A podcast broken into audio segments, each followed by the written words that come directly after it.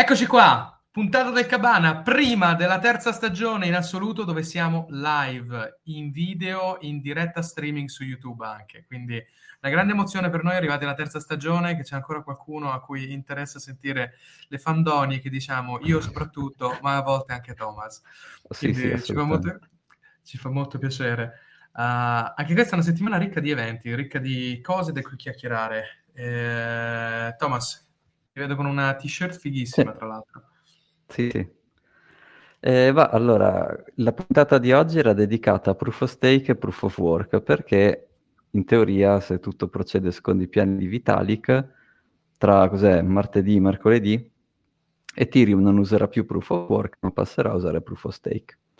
E quindi, diciamo, la prima parte della, insomma, la, l'argomento corposo della puntata è spiegare che, che cosa vuol dire, che cos'è il consenso nelle blockchain, come funziona, che differenze ci sono tra appunto proof of stake e proof of work, che differenze ci sono proprio anche da un punto di vista della sicurezza, quindi cosa cambia quando devi connettere un nuovo nodo alla rete, piuttosto che come funziona con, con lo staking, quindi eh, cosa, come si viene selezionati per ricevere la reward di staking, che cosa vuol dire che qualcuno può venire selezionato e quindi approva delle transazioni che sono verso indirizzi blacklistati perché qualche settimana fa Tornado Cash, che è uno smart contract su Ethereum per fare offuscamento dei pagamenti, è stato blacklistato e quindi adesso c'è tutto quel problema per, di capire uh, che cosa succede quando questi validatori devono validare delle transazioni blacklistate, quindi sono tutta quella parte che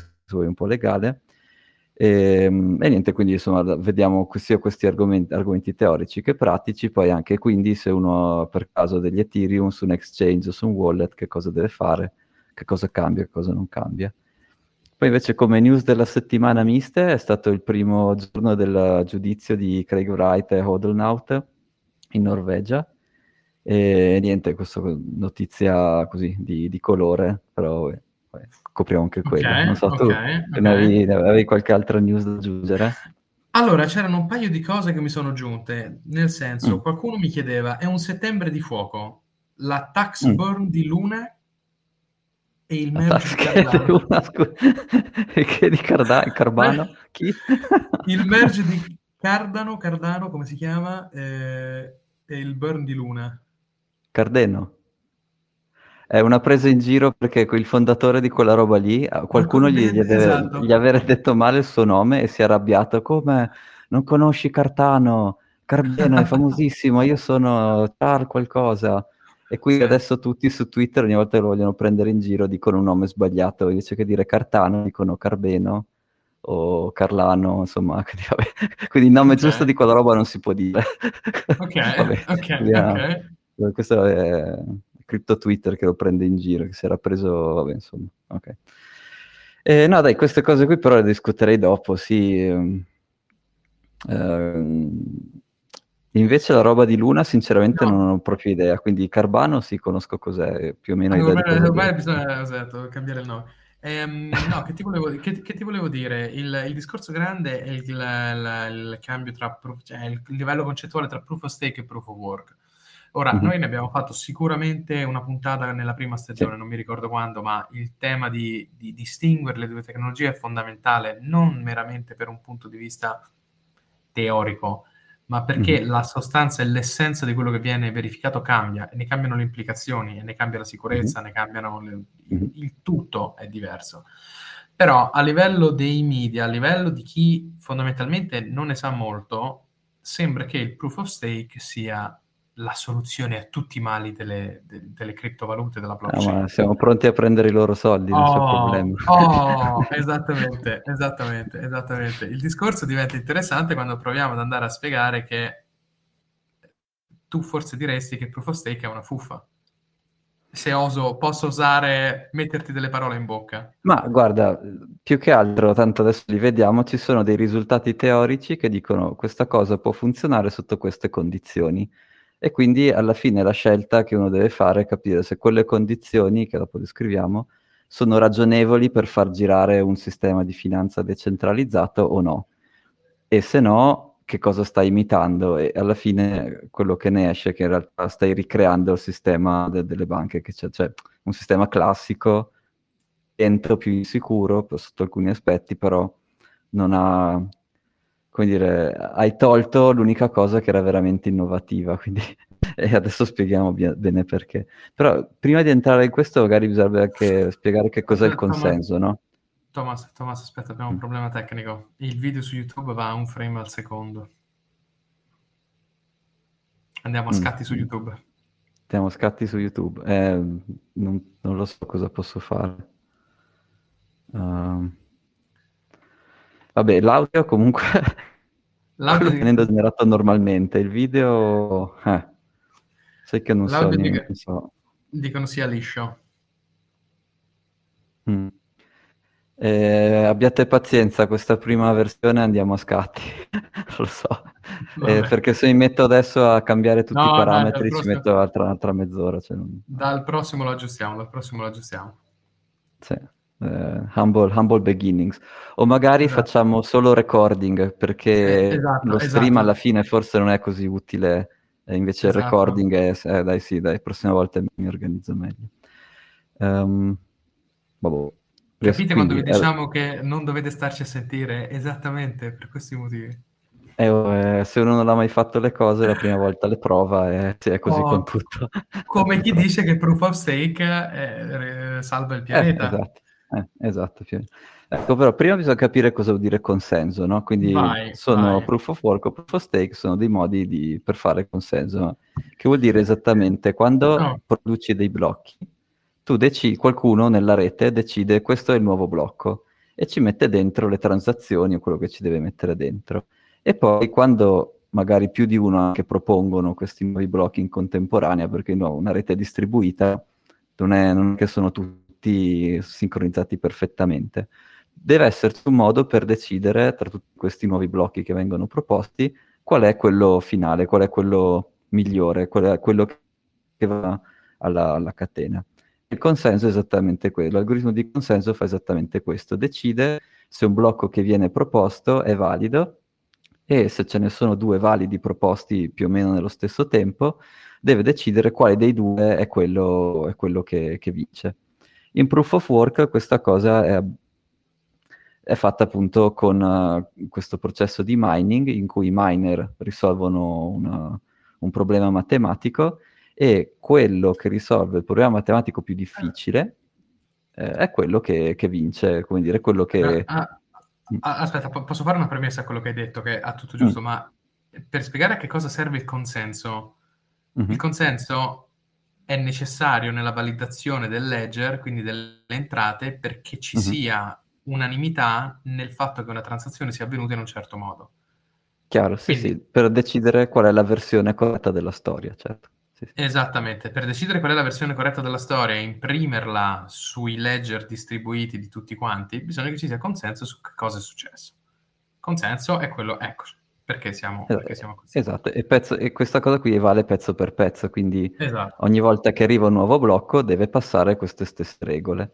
E quindi quando dico qual è la storia eh, reale, vuol dire che ci sono dei miner che riescono appunto a produrre magari dei blocchi un po' diversi che sarebbero validi, però in proof of work non hanno, la, dire, non hanno, la, la, non hanno risolto il problema più difficile e quindi vengono scartati. E questa cosa fino ad oggi è così anche in Ethereum, con delle leggere differenze sul reward, perché in Ethereum questi blocchi scartati comunque ti danno diritto ad avere una reward, mentre in Bitcoin se un blocco è scartato è scartato non, en- non addentriamoci in questo meccanismo di reward perché poi diventa ancora più complicato. Certo. Quindi come funziona sta roba invece in proof of stake? In proof of stake non c'è nessun work, quindi non c'è nessun problema matematico da risolvere. C'è una funzione che decide all'inizio di ogni blocco chi è che sarà il computer che si prende in carico di scegliere le transazioni, metterle in un blocco e dire ok, questo è il nuovo blocco, e firmando, firmando tutto questo. Eh, chiaramente, dato che viene scelto un computer alla volta, un nodo alla volta, questa cosa di sottomettere eh, più blocchi contemporaneamente inizia a, non essere più tanto valida, però diventa molto più interessante capire come fai a decidere qual è il nodo, qual è il computer che deve sottomettere il nuovo blocco. E questa cosa viene fatta, eh, secondo Ethereum, mm, secondo Ethereum Proof of Stake, chi ha più stake è più probabile che venga estratto. E in realtà qui c'è una prima stramberia che a me non è che sia proprio esattamente chiaro che cosa usano. Cioè, dal punto di vista matematico, in teoria, quello che devi usare si chiama una verifiable random function. Quindi quando tu estrai un numero a caso, tu mm-hmm. devi mhm. poter dimostrare che l'hai estratto veramente a caso. Perché se no eh, diventa un po' le lotterie con gli amici e i parenti, no? Quello è lo organizzato io la lotteria e lui aveva preso più certo. biglietti per lui mio amico, quindi faccio vincere lui. Quindi di- devi poter dimostrare che quella estrazione casuale è veramente casuale. E diciamo, il primo che ha fondato questo concetto di verifiable random function è Mikali, che poi ha fatto la sua rete, si chiama Algorand, e Algorand usa sicuramente quei teoremi lì e quella implementazione lì, che ha tutta una serie di proprietà matematiche, poi le, poi le vediamo. Mentre Ethereum non è che sia chiarissimo, cioè in teoria deve usare queste verifiable random function, in sì. pratica le usa sul serio, tirano a indovinare, sono gli amici di Vitalik, tanto dice, abbiamo il 74% di tutto l'Ether, ma oh, eh, volete tirare a indovinare, ma, ma eh, non esatto. volete okay. Beh, sono, ecco. sono, tipo sei centri di mining e hanno l'80% del, di Ether, quindi di che stiamo a parlare? Sì, eh, esatto. Però comunque insomma, è, la... È, è, la lotteria, come dici tu, dove lo zio fa vincere il nonno e eh, il nonno fa vincere il Esattamente. Nipote. Esattamente, questo è il primo problema. Quindi come fai a capire che hai scelto veramente a caso? E quindi Mikali e Algorand hanno una roba matematica che lo dimostra. Ethereum non è così chiaro. Eh, però questa cosa poi introduce tutti altri, degli altri problemi, perché appunto la storia dall'inizio alla fine è una serie di firme consecutive, quindi non c'è nessun, appunto, non c'è nessun work da fare. Fare una firma in crittografia è facilissimo. Quello che eh, è importante è che quella firma deve corrispondere ad un wallet e a un tot, almeno un tot di monete. Però di nuovo anche qui, e qui inizia a diventare una cosa circolare tu all'inizio, non, come dire, ti devi fidare di chi ti dice la storia, cioè questa è una proprietà che si chiama weak subjectivity, cioè chiunque ti dice la storia, perché nel, nella storia della blockchain so, c'è anche quante monete sono dentro un certo wallet e quindi c'è anche scritto probabilità a quel wallet di essere estratto come il creatore del nuovo blocco. Però non c'è nessuna come dire, controprova matematica, è solo una serie di firme. Quindi, quando un nuovo nodo si connette ad una rete proof of stake, ha questo problema che s- potrebbero dirgli qualunque cosa e, e lui non ha nessun modo storia... di capire. Esatto, deve dare per buona la storia fino a quel momento. Esatto, e qui non c'è nessun modo di girarci attorno. C'è, uh, ci saranno delle liste di, di, server che sono quelli ufficiali dell'Ethereum Foundation e tu se vuoi aprire un nuovo nodo ti devi connettere a loro e anche lì vediamo se non ci sono attacchi da fare di, di man in the middle, però altrimenti tu non lo sai se la storia che tu stai, uh, che tu stai scaricando sia quella vera o sia quella falsa. Quindi questo è proprio un problema di sicurezza che, che non puoi sapere. Eh, non c'è un modo per distinguere due storie e dire ok, questa è sicuramente migliore di quest'altra, perché in proof of work tu hai due, due storie, vedi quella che è stata, che ha la serie di problemi più difficili e quella è sicuramente quella provata tra le due. In Proof of Stake tu hai due storie, con una una serie di firme, l'altra un'altra serie di firme. Se tu non sai chi, di chi sono quelle firme, perché chiavi pubbliche e private te ne generi finché vuoi, non è, non è difficile generare delle chiavi pubbliche e chiavi private, quindi tu non sai più dire quale delle due è quella giusta. Certo. Risolvere, e tra l'altro all'inizio inizio c'era anche un altro attacco molto divertente, si faceva sul of Stake, che sostanzialmente eh, non solo si inventavano delle firme, ma si inventavano anche gli stake. Per cui ah. il nodo, diciamo, onesto è io ti mando una storia completamente falsa. Quindi ti ah, dico che io ho un milione... Sì, ad ogni blocco, non ad un blocco. Questo una volta si poteva fare tranquillamente ad ogni blocco. Quando c'è il momento di scegliere chi sarà il validatore, io propongo il mio blocco però eh, ai, ai, validatori che io so che sono i più grossi, propongo un mio, un mio blocco furbo, che è una storia completamente falsa, e loro devono validare da zero, cioè dalla genesi, se se io ho veramente quelle monete che dico di avere. Questa cosa qui richiede tempo, nel, nel frattempo che loro stanno lì a sravanare il mio blocco, io intanto sì. propongo agli altri eh, validatori minori il mio blocco alternativo vero e questo viene accettato e questo si chiama fake stake attack in cui sostanzialmente eh, faccio parsare la blockchain da capo ogni volta per capire se lo stake che io dichiaro è veramente lo stake che ho e, e se no, eh, come dire, tu ci devi mettere del tempo a capire se è vero o falso. Nel frattempo io mando i, la versione del blocco vero e, e questo praticamente mi, mi, dà del vantaggio, cioè praticamente io riesco a spegnere i nodi dei miei competitor e tengo acceso solo il mio nodo validatore, quindi sono io che faccio le validazioni.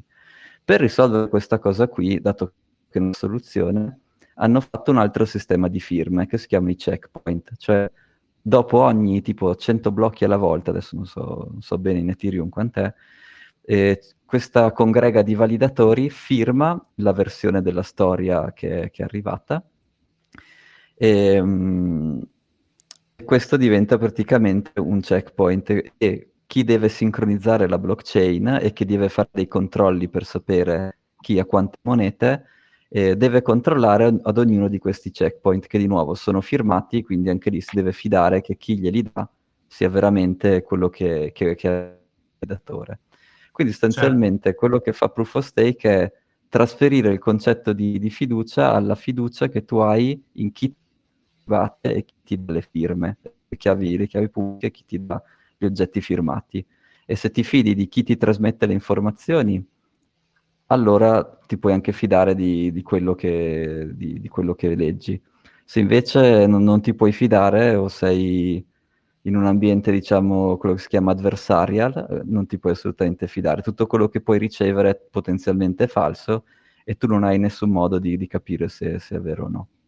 Okay. E questo è il primo problema più teorico di, di Proof of Stake, che è anche pratico perché le prime Proof of Stake sono state attaccate e distrutte in questo modo qui, quindi...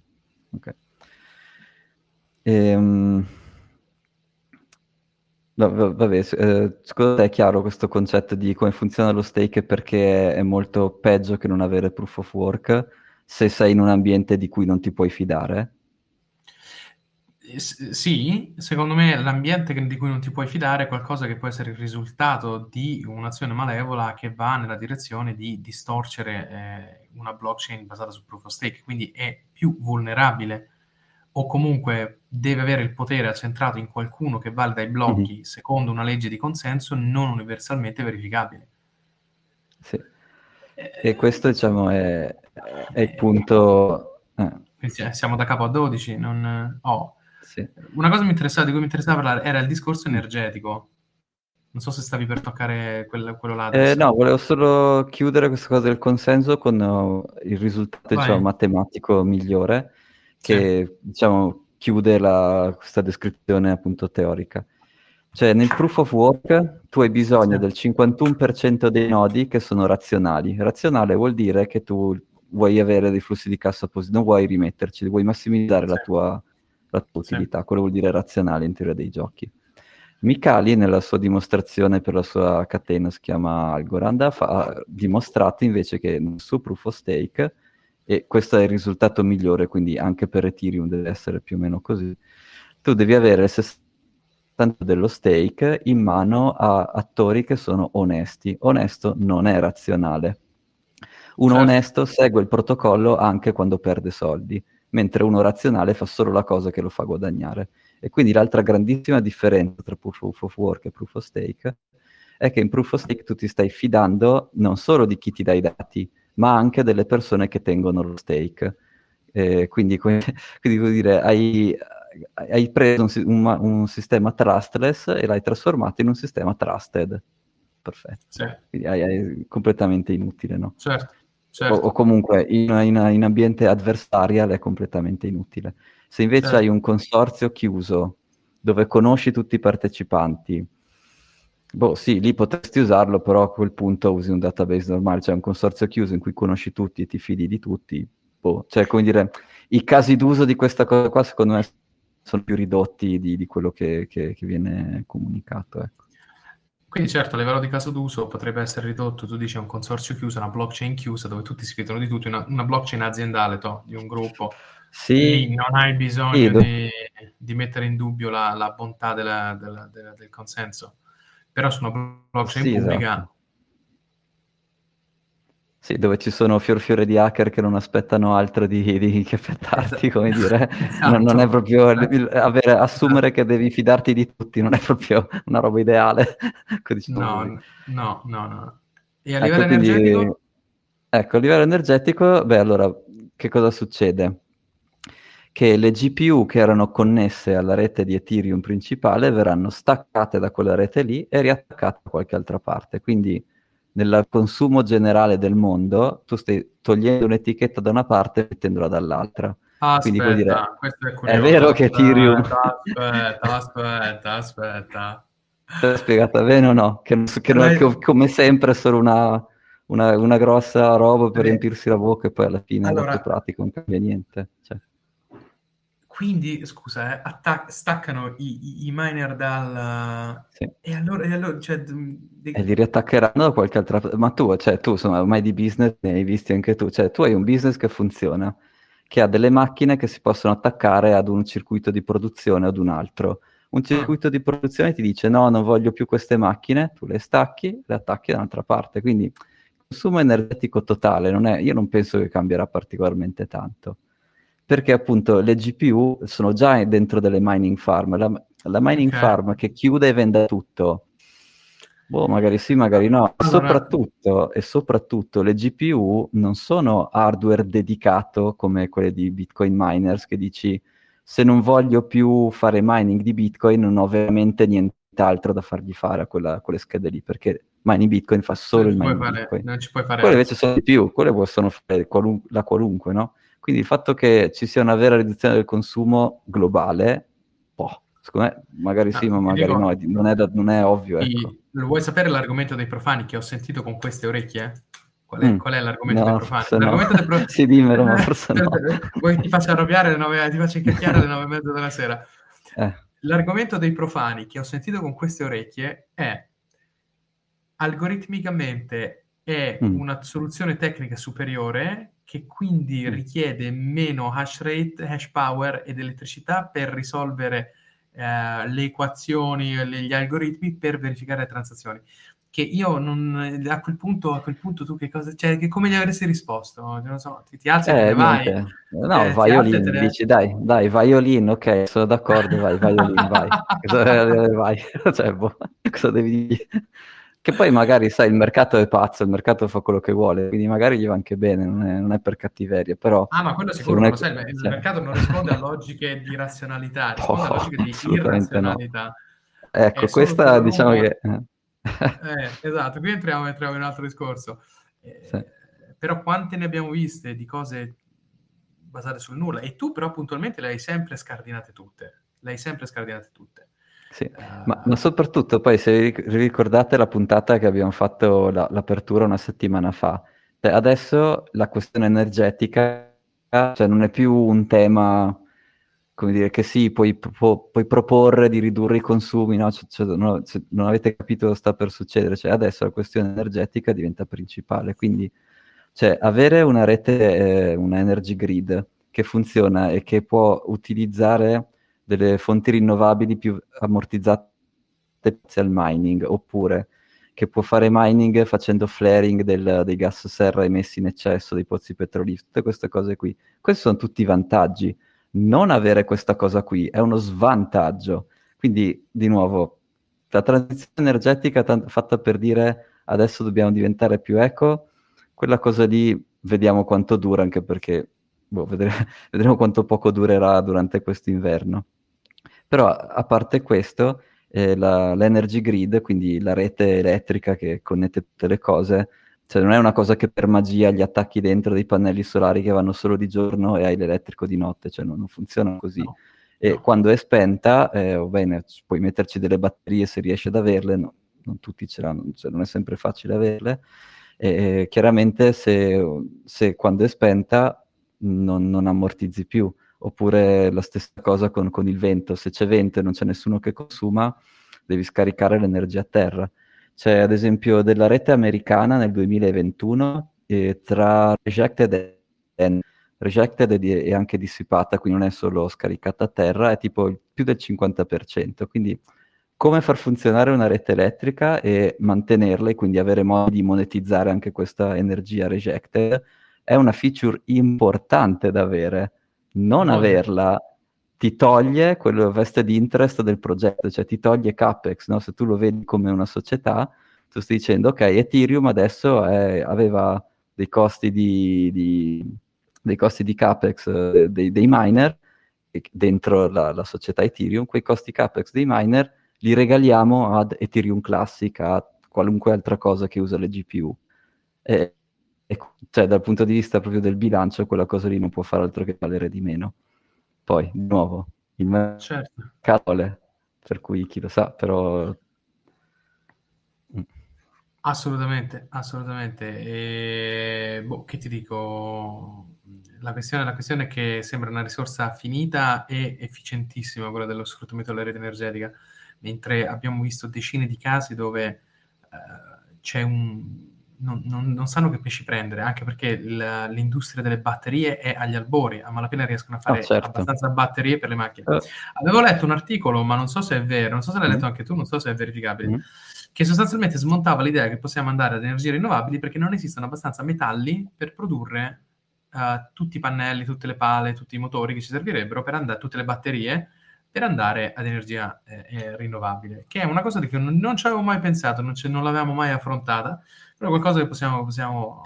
Ma cioè, adesso che non cioè, ci sembra... siano sulla Terra, non lo so, in caso devi andare a scavare un po', come dire, che no. ci sia un transitorio tra, tra esatto. lo 0 a 100 e questo transitorio sia potenzialmente lungo, sì, sono d'accordo. E quindi a maggior ragione se tu hai delle cose tipo i bitcoin miner che ti aiutano ad ammortizzare la tua energia che hai in eccesso, quella cosa lì è, come dire, esattamente quello che ti serve, no? Altrimenti le tue centrali ci mettono il doppio del utilizzarsi, per cui eh, certo. sicuramente... Certo. Uh, poi io, io, spero che magari si scoprano delle batterie super potenti, eh, non lo so, però per adesso ah, non è così facile no. deployarle. Oh, ma quindi perché tutto... Que- allora, se noi andiamo a smontare il fatto che Proof of Stake usa meno energia, perché c'è così tanta uh, vibe intorno a questo tema? Cioè, Proof of Stake non fa risparmiare energia, cioè l'energia totale che serve per mantenere l'hash power, per verificare, anche se in maniera di un consenso fallace e fallato, il, il, i blocchi di una, proof, di una blockchain Proof of Stake è sostanzialmente comunque alto. Alto o basso, nel, nel, consumo totale del mondo tutte le blockchain consumano lo 0.3%, quindi anche se lo spegni Parliamo Alto, del FUFA, parliamo di, boh. code totali, eh, parliamo, esatto. di discorsi, parliamo, di discorsi, da bar che vengono incorporati in discorsi di gente che ha un minimo di peso in qualche cosa nella vita, che non sapendone nulla riflette cose completamente inesistenti. Sì, sì, ma di nuovo io ho gra- grandi aspettative da questo inverno per ridimensionare tutta quella che è l'aspettativa di ESG, uh, tutte quelle robe lì. Um, perché lo stesso discorso lo possiamo fare anche su, su Gasserra, no? Alla fine unici, l'unica industria che riesce a ridurre costantemente l'emissione di metano è Bitcoin mining, perché tu vai al pozzo di petrolifero che fa il venting del metano, gli attacchi di miner, e quella è l'unica che è carbon negative. Prima o poi qualcuno ah. si dovrà accorgere che tutte le altre sono stai spostando quindi dire se la Cina continua a usare le centrali a carbone, la Germania deve riaprire le centrali a carbone, Ecco, le SG lì, come o fai diventare centrale a carbone col bollino verde, eh, dai, SG approved anche a loro, però, come dire, quella cosa dei bollini verdi, bah, non... io penso che è stata più una moda, diciamo, sai quel, quel meme, quello hard times creates a weak man, weak man eh. creates hard time, ecco, è esattamente qua roba lì. C'erano dei, dei tempi facili di abbondanza, c'erano i tre pilastri del, dell'inflazione bassissima che abbiamo discorso la seconda discusso la, la scorsa puntata, che ci hanno permesso, come dire, di, niente, di, di, di, ragionare su delle cose in maniera qualitativa e non quantitativa. Eh, perché di nuovo, anche tu sei d'accordo, la transizione all'energia solare o quelle robe lì, non è che cioè, va bene, non è... Se, cioè, se ci pensi, scavare il carbone da una bruciare da un'altra, di un'inefficienza incredibile, quindi prima o poi io sono d'accordo che, che so, l'energia solare nucleare e idro saranno quelle principali. Però è una cosa che, dire, richiede tempo, c'è un transitorio, no? non è che puoi andare da 0 a 100 mettendo i bollini verdi su quello che ti piace e quello no, e per magia funziona tutto. Quindi, però, però dire, ecco, io, è... io, anche lì vorrei uno studio analitico, cioè, ok, non si può fare subito, eh, anch'io. Quanto ci vuole? Cioè, quanto ci vuole? Eh. Cioè, quanto ci vuole? Noi sappiamo che il, mondo consuma X uh, gigawatt, noi sappiamo produrre Y gigawatt uh, all'anno, facciamo una regressione e capiamo quanto cavo, una divisione e capiamo quanto diavolo ci vuole. Eh, ok, hai già fatto il ragionamento più avanzato tu che non otto think tank dell'Unione Europea e quant'altro. Cioè, il processo di risoluzione dei problemi è, è, sempre quello, è, sempre quello, Vedi quanto ne hai, vedi quanto ti serve, lo dividi, capisci quanto tempo ci vuole. Quindi o incrementi la esatto. produzione o incrementi uno degli altri e qualcosa, qualcosa migliora. Esatto. Uh, però continuare a parlare del fatto che bisogna, ad esempio, il, è mai stato confutato il discorso che fece Elon quando ha fatto vedere quella benedettissima slide dove c'erano le aree mm. di superficie della Terra dove, che, andreb- che dovevano essere coperte dai pannelli solari per eh, soddisfare il fabbisogno. Noi ad oggi non sappiamo se è una minchiata o meno, quindi eh, no, io ne ho visto un altro di, di, studio simile che però aveva anche il numero di acri, adesso a memoria non me lo oh, ricordo. Perché però... noi scientificamente mm. sappiamo l'irraggiamento di watt ora che cascano sì, a sì, pieno, sì, a pieno chiaro, su, certo. su, ogni metro quadrato terrestre. Quindi poi è un'equazione lineare, anche lì è una divisione, porca miseria. E sostanzialmente questo studio che avevo letto diceva, dato sugli Stati Uniti il, gli acri dedicati alla gestione oil and gas, che comunque non sono pochi, Ecco, quelli sarebbero, eh, mi sembra, il 30% degli acri necessari per coprire il fabbisogno energetico mondiale. Quindi, come dire, se tu al posto di avere le raffinerie, la, uh, i, le, i, pozzi petroliferi, tutta quella roba lì, sì, hai i pannelli solari sulla stessa parità quindi di, di, acri occupati, avresti il 30% di, di produzione del, del fabbisogno mondiale. E adesso il numero di acri non me lo ricordo, però no, questi studi sì, eh, sono, sono, sono stati eh, fatti. È, esatto, non è impossibile calcolare quanto serve, quindi anche lì a livello di batterie, a livello di capacità di stoccaggio, uh, esistono batterie meccaniche, quelle che tirano sui pesi, no? le gru che tirano sui pesi, poi li fanno ricadere. Sì, sì, le, le flywheel, sì, sì. Le flywheel, cioè sì, nel senso, se noi combiniamo tutto quello che la scienza oggi permette di combinare per un sistema di stoccaggio energetico, possibile che non, è, non, è, si arriva a un numero di anni, qualche cosa per, eh, per capire poi appunto l'ammortamento delle centrali, il costo dell'energia, il costo oh, del beh, mining. Adesso ti e... chiamiamo quel, quell'amico che avevamo incontrato a Roma prima di quest'estate, diciamo che tu vuoi fare il ministro della, dell'ecologia e io, io, ti, io ti, ti, spingo avanti. Secondo no, me beh, è un ragionamento logico da fare, quindi ci sta. Cioè, come tu, tu hai un'azienda. Cioè, come dire, invece che dire tolgo il proof work da Ethereum, che, cosa, che differenza vuoi che faccia? È come, è come tu, tu, tu, tu lavori nel business business e io lavoro nel business. Se qualcuno ci fa una domanda e dice quando è che fate il target e tu non gli sai rispondere perché non sai quanto produci, non sai quanto... Eh, cioè, non, non, boh, non so, mi sembra una esatto. cosa ridicola. Questo per tornare a dire che proof of stake sembra essere una cosa che non risolve nessun problema. Anzi, è un sistema fallace per, non si sa perché, per andare contro proof of work. Anzi, per accentrare nelle mani di pochi validatori. Esattamente delle transazioni facendo, creando un consenso che sostanzialmente eh, non verificabile dalla, dalla maggior parte delle, delle persone. Ecco. Esattamente, corretto. E però su questa cosa qui ci metterei, eh, volevo dire un altro paio di, di curiosità, ecco, diciamo così. Se ti ricordi, quest'estate è stato bannato Tornado Cash. E però adesso cosa vuol dire? Tipo, ah, pensare di essere non... un exchange. Questa non me la ricordavo. È stato eh, bannato to- Tornado Cash. Cos'era Tornado, Tornado Cash? È, è, uno smart co- è, uno smart contract di Ethereum che fa offuscazione dei pagamenti. Ok. Eh, ok, e, e, quindi a un certo punto l'OFAC, che è cos'è? Alamo Office Nero. of Foreign Asset, uh, vabbè insomma Alamo, uno degli uffici anti-money laundering, sì, ha detto questo smart contract qui non si può più utilizzare e chiunque lo tocchi entra nella lista dei, dei, dei, dei banditi, insomma, di, di quelli si, con cui non si può fare business. Sì. Ora tu, a parte che c'è qualcuno che ha mandato, ha mandato, transazioni con Tornado Cash a tutti gli exchange, a tutte le persone famose, vabbè, a parte quello. Però immaginati che tu sei Coinbase Sì. Ehm, tu sei un validatore. Questo, sì. A un certo punto c'è una transazione questi, verso questi indirizzi blacklistati. È una transazione valida proposta in modo valido. E chi propone i blocchi e chi li valida sono entità, diciamo, non, non, non è la stessa entità, quindi il validatore deve semplicemente prendere il blocco, controllare che è corretto, firmare tutto e dire ok, questo è il nuovo blocco. Quindi gli arriva tra, questo blocco completo, lui è stato estratto come validatore, quindi deve controllare e firmare, però, però se lo fa poi prende la multa da, dagli, da, perché fa terrorismo finanziario, si prende la multa dagli Stati Uniti. E quindi certo. Coinbase a, a, questo punto ha un dubbio orribile, perché da una parte deve infrangere la legge, sono 30 anni di prigione potenzialmente, non e mandare avanti questo non blocco con, con le, con le Non lo vuoi fare, sì. Dall'altra parte non manda il blocco, però dato che, eh, come dire, in proof of stake tu non puoi fare una punizione a priori, perché non c'è il work. Tu puoi fa- solo fare punizioni a posteriori, eh, che si chiamano slashing. Quindi se un validatore non fa quello che deve fare, prende una penalità, cioè perde parte del, del suo stake.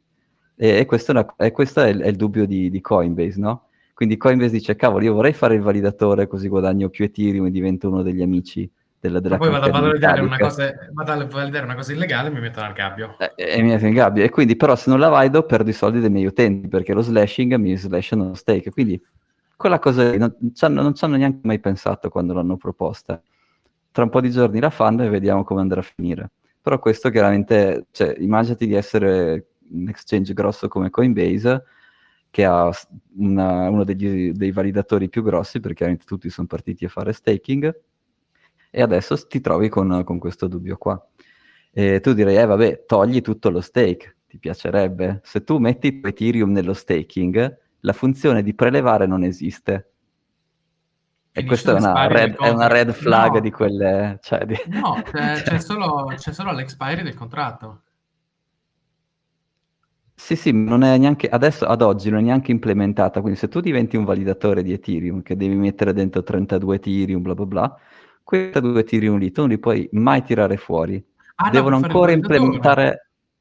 Sì, sì, beh, Coinbase è un validatore, no? Quindi fa staking, è un validatore. Quello, quello, è il dono a, Vitali, a Vitalik. Eh, esatto, quello dono, è il dono a Vitalik, esatto. Esatto, devi omaggiare Vitalik e la sua immensa virilità con 32 tiri.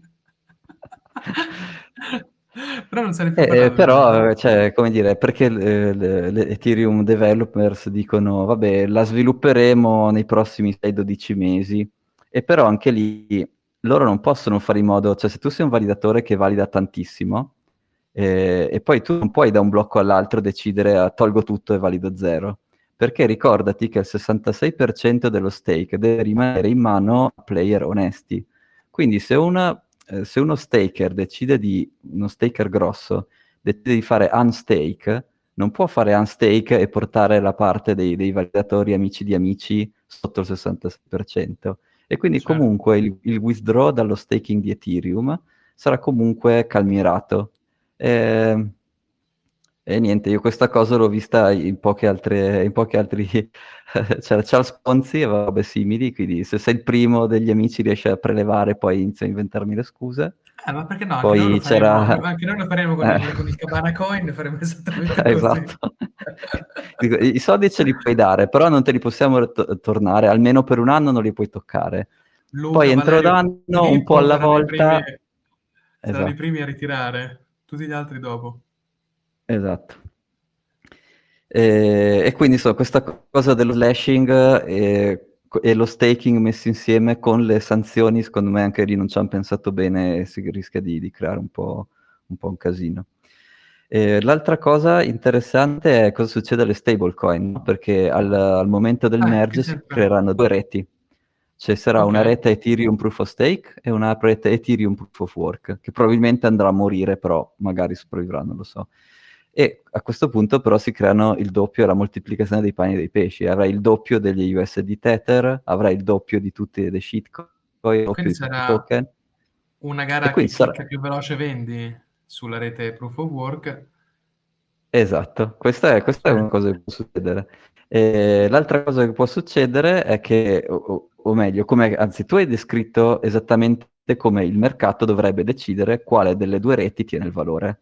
Quindi c- c'è un mercato aperto, se i token su proof of work iniziano a crashare vuol dire che nessuno crede in quella rete lì e quindi la rete vincente è proof of stake. Bellissimo. E questo queste, sarebbe... sono che, queste sono le cose che mi emozionano di questo mondo, ti dico la verità. Eh, però Quindi... purtroppo in realtà non è che ci sarà la Tether Foundation che decide il Tether che vale è quello.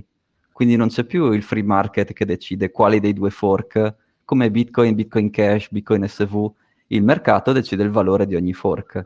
No? E quindi sarà auto- Ma automatico che ci sarà un...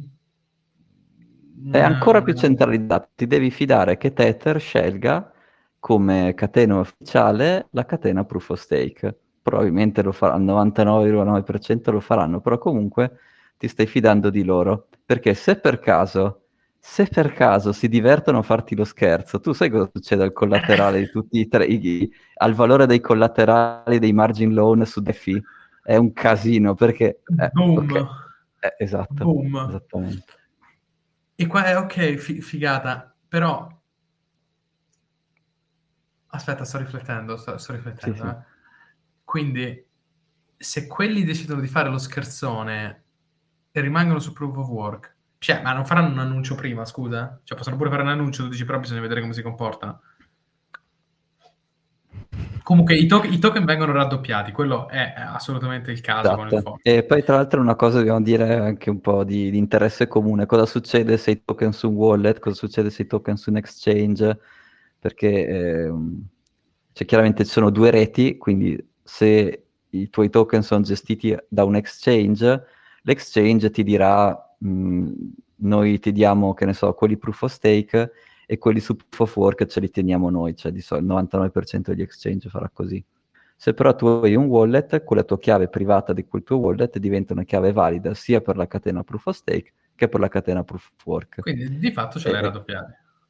Esattamente, ce li avresti raddoppiati. E tra l'altro è anche meglio non fare transazioni a- attorno al periodo del merge, cioè più o meno una, una settimana, perché chiaramente la tua chiave privata vale sia su una catena che sull'altra. Quindi se tu fai una transazione su una catena, eh, come dire, eh, qualcuno, può, può- pu- qualcuno può far triccarti a fare una transazione su una catena e poi fare il replay sull'altra. E finché tu non sei esatto. veramente sicuro quale delle due è quella vincente, eh, è meglio non fare niente, di modo che non, non rischi di, di- dire, di fare delle transazioni che poi valgono anche dove non volevi che valessero. Ecco, questo Certo, certo, certo, certo. Quindi ci sarà una, una fetta di, di popolazione con gli Ethereum sui wallet che eh, ci sarà una, una gara chi clicca più veloce e spera di vendere, ovviamente la direzione sarà quella di vendere proof of work, immagino, sul mercato. Sì, immagino anch'io. Cioè, io quello che penso io è che le GPU si staccheranno da Ethereum Proof of Work e si attaccheranno a Ethereum Classic.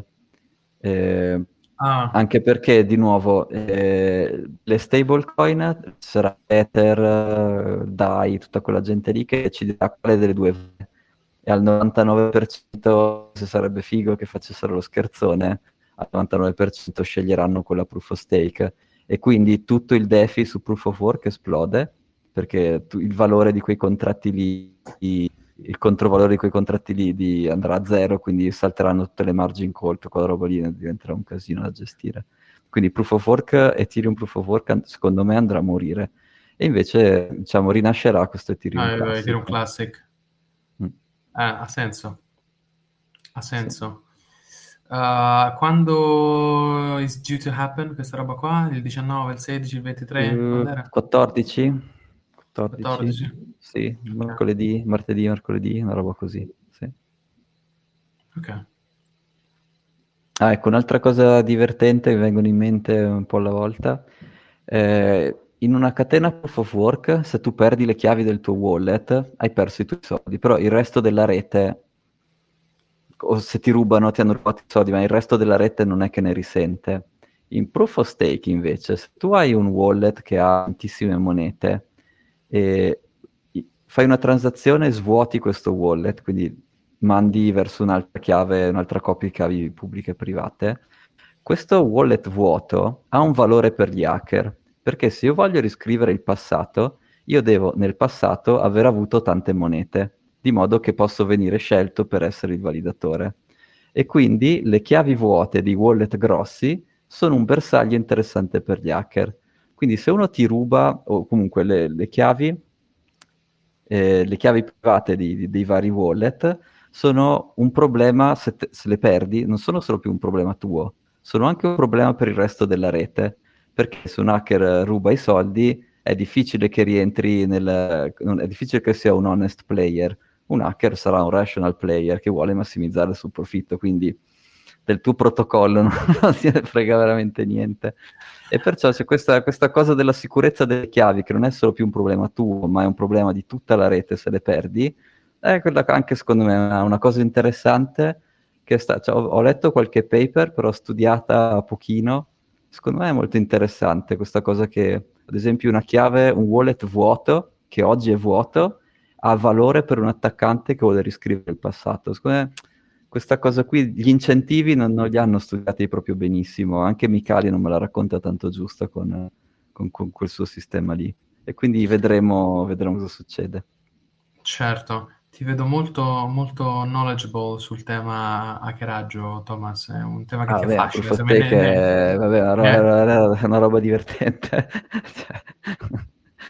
che poi comunque il 90 e passa per cento degli hack sono sempre gli insider che hanno accesso a qualcosa, o, o c'era quella, quella, hacker, quella newyorkese, spero che tu non l'hai mai vista su Bumble perché ho paura, che faceva anche la rapper, come si chiamava? Uh, Razza Cat, Razza, Razza Cat, Razza qualcosa, che aveva fatto, fatto un attacco di, di social engineering. Fa? Ci hai fatto serata, no? Dai, al plato, no? scherzo. Ma che pagava lei? A me non c'è dubbio.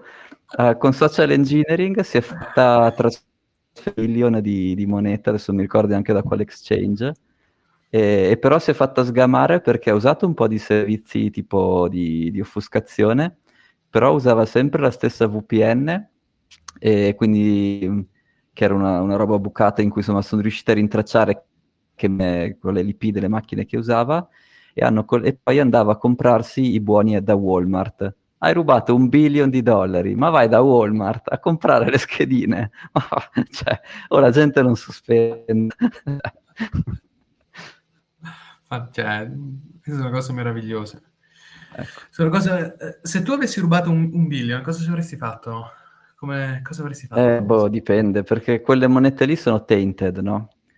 Eh, sì, perché chiaramente sì. l'exchange appena si accorge che, che le hai prese le, le tenta, quindi difficile.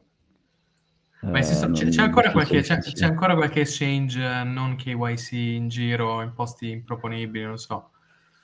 Burkina Beh, Faso. Tanto, cioè, cioè, l'exchange, sì, magari qualcosa over the counter trovi. Il problema è che stai collegando degli indirizzi che sono tainted con la tua identità quella roba lì è un po' fastidiosa, cioè devi essere veramente bravo a fare anonimizzazione anche proprio nel mondo fisico.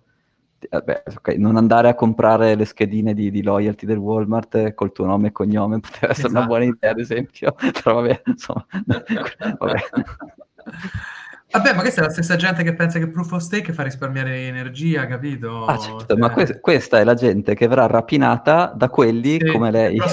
che, sì, sì, perché social engineering diventa super pericoloso, perché di nuovo se rubo le chiavi Adesso... di un wallet grosso, eh, io quindi eh, non, non, ti ho solo rubato a te, metto per... in pericolo tutta la rete, quindi social engineering Secondo... da stare esatto. attenti. Io, io, io sai che cosa, che cosa attendo con, con furore? Che ci sia mm. il, nu- il, nuovo wave di newbies che entrano in questo mondo e che mm. riproporranno un'altra volta tutte le solite scam.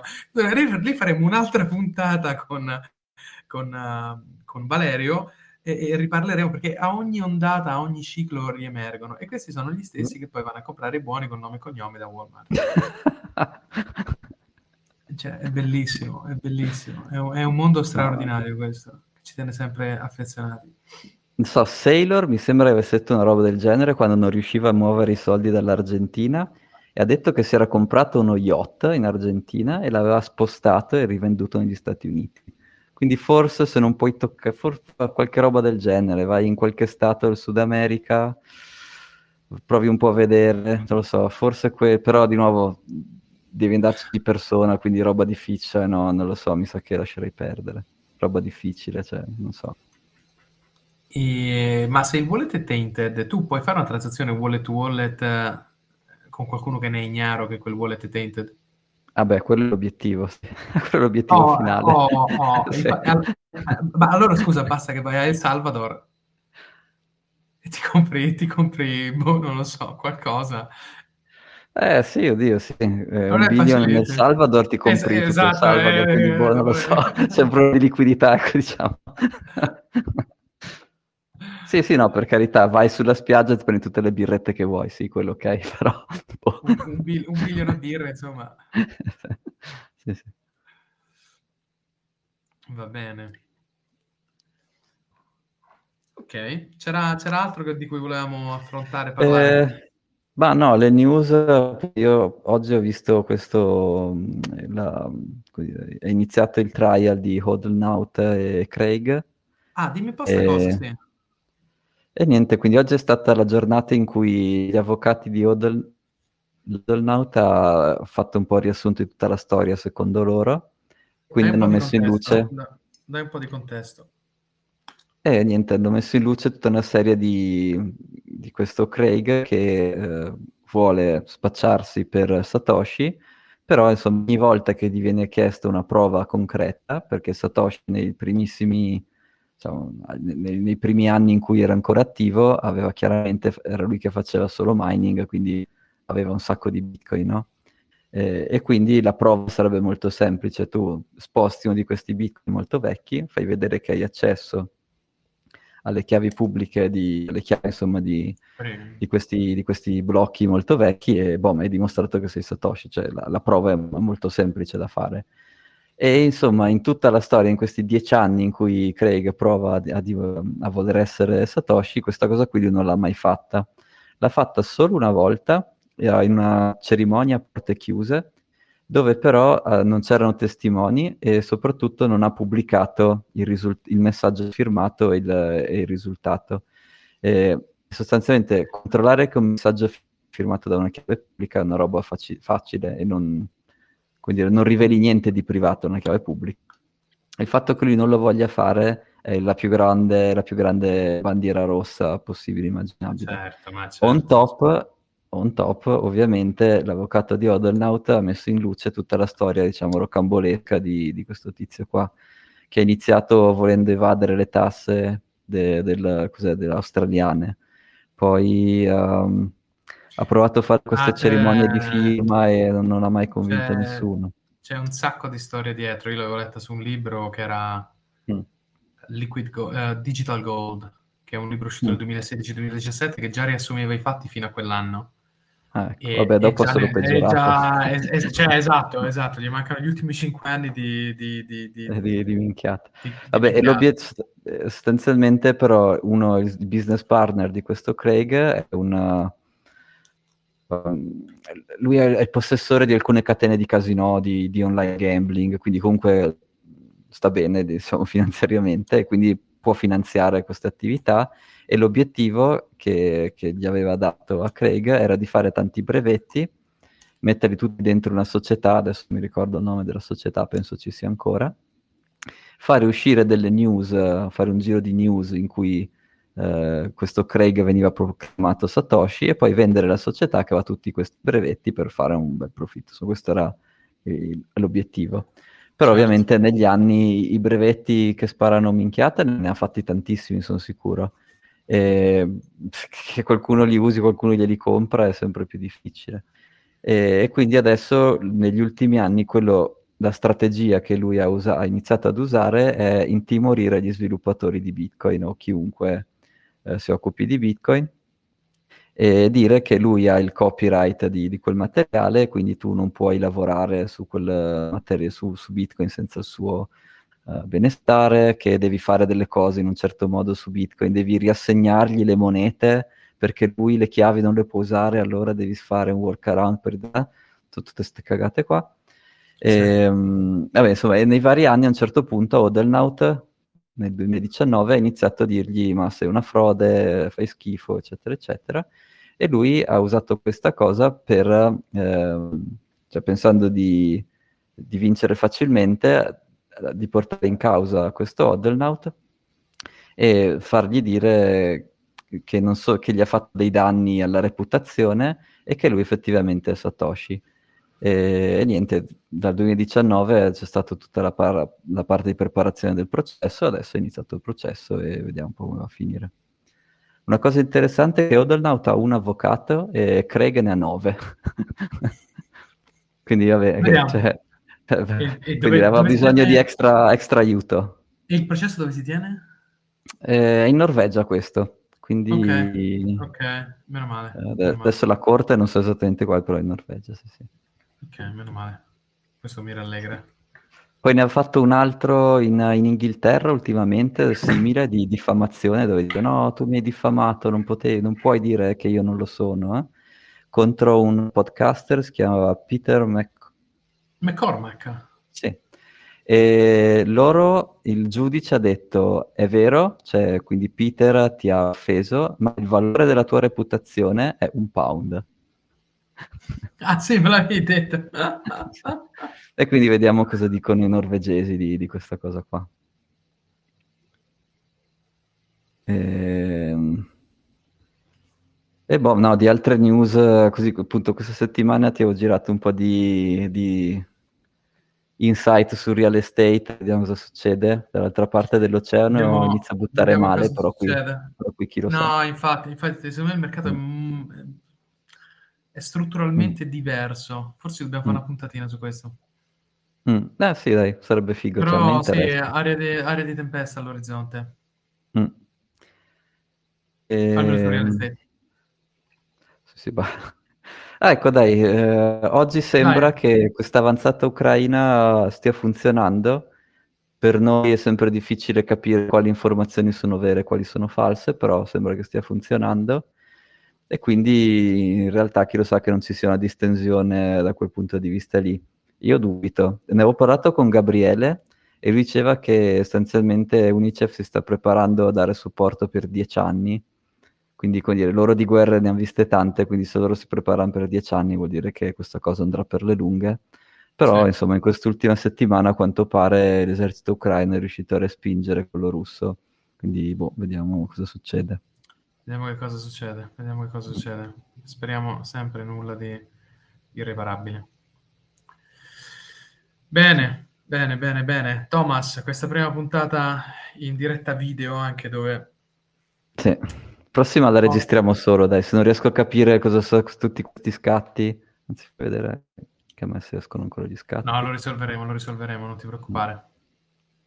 Va bene, allora grazie a te, grazie a tutti e ci sentiamo la settimana prossima per uh, gli aggiornamenti della settimana e per uh, fare sempre due chiacchiere insieme eh, il lunedì sera alle 9. Grazie Thomas, è un piacere vederti grazie anche Fede. stasera, non solo sentirti. dai, uh, proviamo a farlo tutte le sere, dai. Ciao, ciao alla prossima. Ciao, ciao. ciao, ciao. ciao.